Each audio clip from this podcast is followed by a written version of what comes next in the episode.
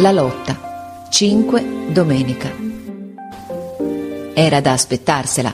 Franti, cacciato dal direttore, volle vendicarsi e aspettò Stardi a una cantonata, dopo l'uscita della scuola, quando egli passa con sua sorella che va a prendere ogni giorno a un istituto di via Dora Grossa. Mia sorella Silvia, uscendo dalla sua sezione, vide tutto e tornò a casa piena di spavento. Ecco quello che accadde. Franti, col suo berretto di tela cerata schiacciato su un orecchio, corse in punta di piedi dietro di Stardi e per provocarlo diede una strappata alla treccia di sua sorella, una strappata così forte che quasi la gettò in terra riversa. La ragazzina mise un grido, suo fratello si voltò. Franti, che è molto più alto e più forte di Stardi, pensava o non rifiaterà o gli darò le croste. Ma Stardi non stette a pensare e così piccolo e tozzo com'è si lanciò d'un salto su quel grandiglione e cominciò a mescergli fior di pugni. Non ce ne poteva però, e ne toccava più di quel che ne desse. Nella strada non c'eran che ragazze, nessuno poteva separarli. Franti lo buttò in terra, ma quegli su subito e addosso da capo, e Franti picchia come su un uscio. In un momento gli strappò mezz'orecchia, gli ammaccò un occhio, gli fece uscir sangue dal naso. Ma Stardi duro, ruggiva, ma ammazzerai, ma te la fo pagare e franti giù calci e ceffoni e stardi sotto a capate e a pedate. Una donna gridò dalla finestra Bravo il piccolo.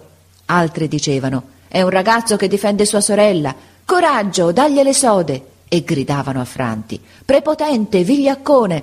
Ma Franti pure s'era inferocito, fece gambetta. Stardi cadde ed egli addosso. Arrenditi. No. Arrenditi. No. E d'un guizzo Stardi si rimise in piedi avvinghiò Franti alla vita e con uno sforzo furioso lo stramazzò sul selciato e gli cascò con un ginocchio sul petto. Ah, l'infame che ha il coltello! gridò un uomo accorrendo per disarmare Franti. Ma già Stardi fuori di sé gli aveva afferrato il braccio con due mani e dato al pugno un tal morso che il coltello gli era cascato e la mano gli sanguinava. Altri intanto erano accorsi, li divisero, li rialzarono Franti se la dette a gambe, malconcio, e Stardi rimase là, graffiato in viso, con l'occhio pesto, ma vincitore, accanto alla sorella che piangeva, mentre alcune ragazze raccoglievano i libri e i quaderni sparpagliati per la strada.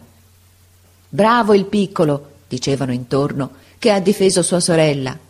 Ma Stardi, che si dava più pensiero del suo zaino che della sua vittoria, si mise subito a esaminare uno per uno i libri e i quaderni, se non c'era nulla di mancante o di guasto. Li ripulì con la manica, guardò il pennino, rimise a posto ogni cosa.